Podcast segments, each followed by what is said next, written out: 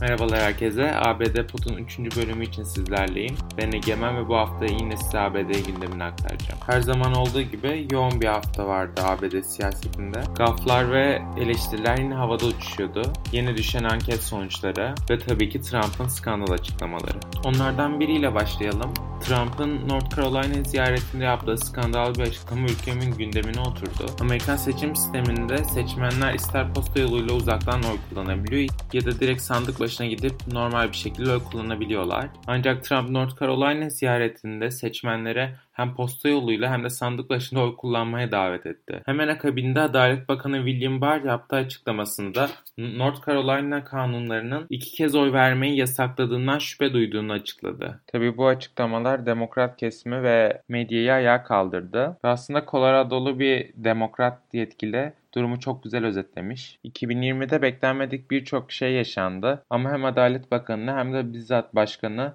2 kez oy kullanmanın illegal olduğu konusunda uyaracağımı hiç düşünmezdim ifadeleri gerçekten olayı özetler nitelikte. Trump ve Barr'ın bu ilginç açıklamaları Beyaz Saray Sözcüsü'ne de soruluyor. CNN muhabiri çok açık bir şekilde şu soruyu yöneltiyor. Kayleigh, bir ülkede aynı seçimde 2 kez oy kullanmanın illegal olduğunu bilincinde misin? Basın sözcüsü lafı dolandırmaya çalışınca muhabir açık bir şekilde sana evet ya da hayır diyebileceğim bir soru soruyorum cevabını veriyor. Ve sonrasında da basın sekreteri başkan illegal şekilde oy kullanmayı uygun görmez ifadesini kullanıyor. Bir başka skandal yine Trump'la ilgili. Yani aynı haftada 2 skandal. Ancak şimdi size aktaracağım haber seçim sonuçlarını Trump adına daha olumsuz ölçüde etkileyebilecek cinsten. Birçok farklı kaynaktan onaylanan habere göre Trump Vietnam Savaşı'nı bir saçmalık olarak adlandırıyor ve orada şehit düşen veya gazi olan askerlere çeşitli hakaretler ediyor. Yani aslında yaklaşan bir seçim olduğu için bu tarz şeyleri komplo teorisi olarak adlandıran çok büyük bir kesim var. Ancak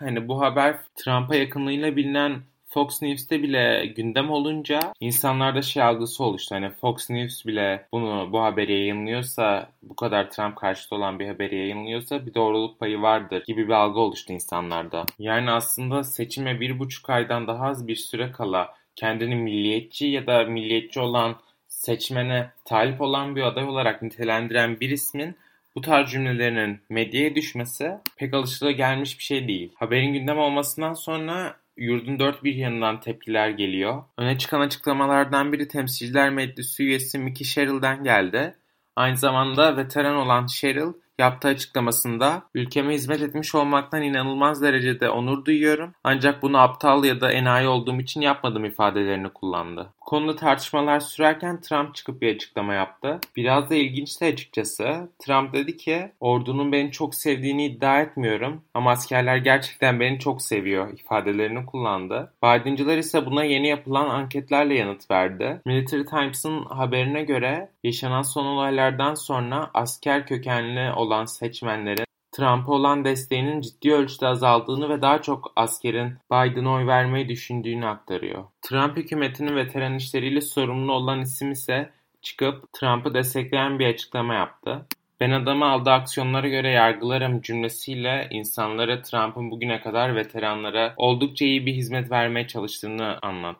Yani öyle ya da böyle Trump hükümeti bir skandala daha imza attı ve aslında seçim bu kadar yakınken bu tarz skandalların yaşanması Biden lehine doğal olarak. Ve bu tarz durumlar anket sonuçlarına direkt olarak yansıyor. Son yapılan anketlerde aslında Trump Biden'la olan arasındaki farkı birazcık da olsa indirmiş durumda. Ancak ülke genelinde yine de Biden'ın 7 puanlık bir avantajı mevcut. Ancak aynı anket kararsız seçmeni Trump lehine gösteriyor. Ankete göre şu an kararsız olan seçmenlerin %58'i Trump'a daha yakın hissederken sadece %42'si Biden'a oy verebilirim psikolojisinde. Bu da ulus geneli oylara yayıldığında Biden'ın avantajını 6 puana düşürüyor. İki adayın farklı politikalara söz konusu olduğunda ise Biden'ın yine bir liderliği mevcut. Trump sadece ekonomi alanında kendisini ön plana çıkarabilmiş bir isim. Dolayısıyla seçmenler Trump'ı daha ekonomi adayı olarak görüyor ve ekonomi konusunda Trump'a daha çok güveniyorlar.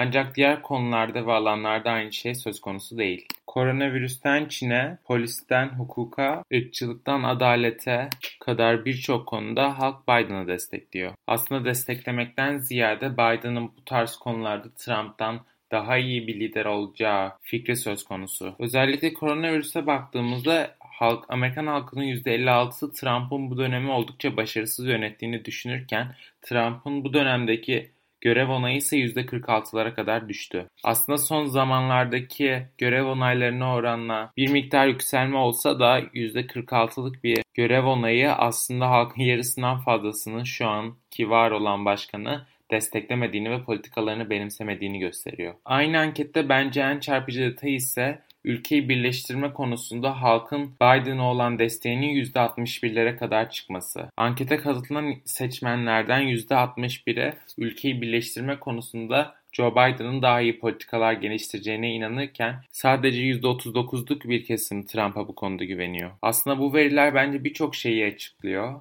Özellikle Trump'ın şu anda yürüttüğümüz kampanyasına baktığımızda genelde Biden'ı Amerikan düşmanı yapan ve Amerikan ideallerine uygun bir başkan olmayacağını gösteren iddialar atıyor ortaya. Çünkü Trump hükümetinde bir tıkanmışlık söz konusu. Yani ekonomi dışında neredeyse bütün konularda halk Biden'a daha çok güveniyor. Hani seçime 1,5 ay kala da bu tabloyu tersine döndürmek de pek mümkün değil. Dolayısıyla Trump'ın bir şekilde Biden'a saldırıp Biden'ın kredisini düşürmesi gerekiyor. Kişisel fikrim şu an Trump ve Pence ikilisinin oldukça çaresiz olduğu yönünde. Çünkü geçtiğimiz günlerde Kamala Harris'in Wisconsin'e yaptığı eyalette Kamala Harris'i uçaktan inerken merdivendeki bir görüntüsünü Cumhuriyetçiler eleştirmiş. Bunun sebebi ise Kamala Harris'in Yeşil Yeni Düzen isimli ve iklim krizine karşı mücadeleyi konu olan bir yasa tasarını destekliyor oluşu.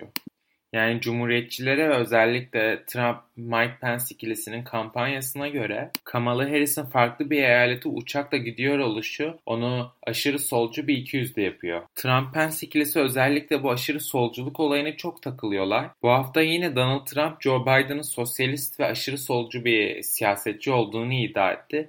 Ki Joe Biden yıllardır kendisinin sosyalist olmadığını söylüyor.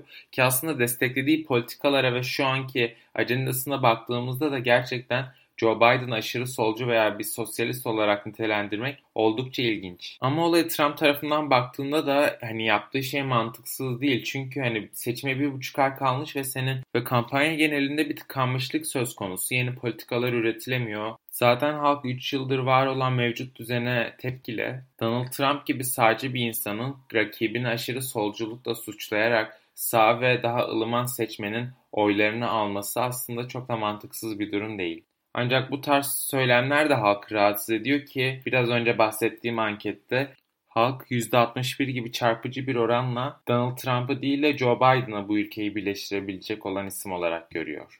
Özellikle aşırı demokrat olan eyaletlerde Trump bıkkınlığı öyle bir boyuta ulaştı ki geçenlerde New York valisi yaptığı açıklamasında Trump'ın güvenliksiz ve korumasız bir şekilde New York sokaklarında dolaşmaması gerektiğini söyledi.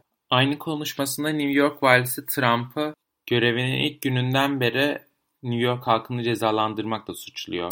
Valinin iddialarına göre aynı zamanda Trump, New York'un koronadan arınması için gerekli olan kaynakları kasıtlı olarak sağlamıyor. Bodyguardları unutun, Donald Trump'ın New York sokaklarında yürümek için bir orduya ihtiyacı var. Sözleri aslında durumun ciddiyetini bence fazlasıyla ortaya koyuyor. Haftalardır oldukça gergin olan Amerikan siyaseti birkaç hafta daha böyle gidecek gibi gözüküyor. 3 Kasım'dan sonra Biden'ın seçilmesiyle ortalık durulacak mı? Ya da Trump'la birlikte daha da kötü bir döneme mi girilecek? Hep birlikte takip edeceğiz. Dinlediğiniz için teşekkürler. Haftaya görüşmek üzere.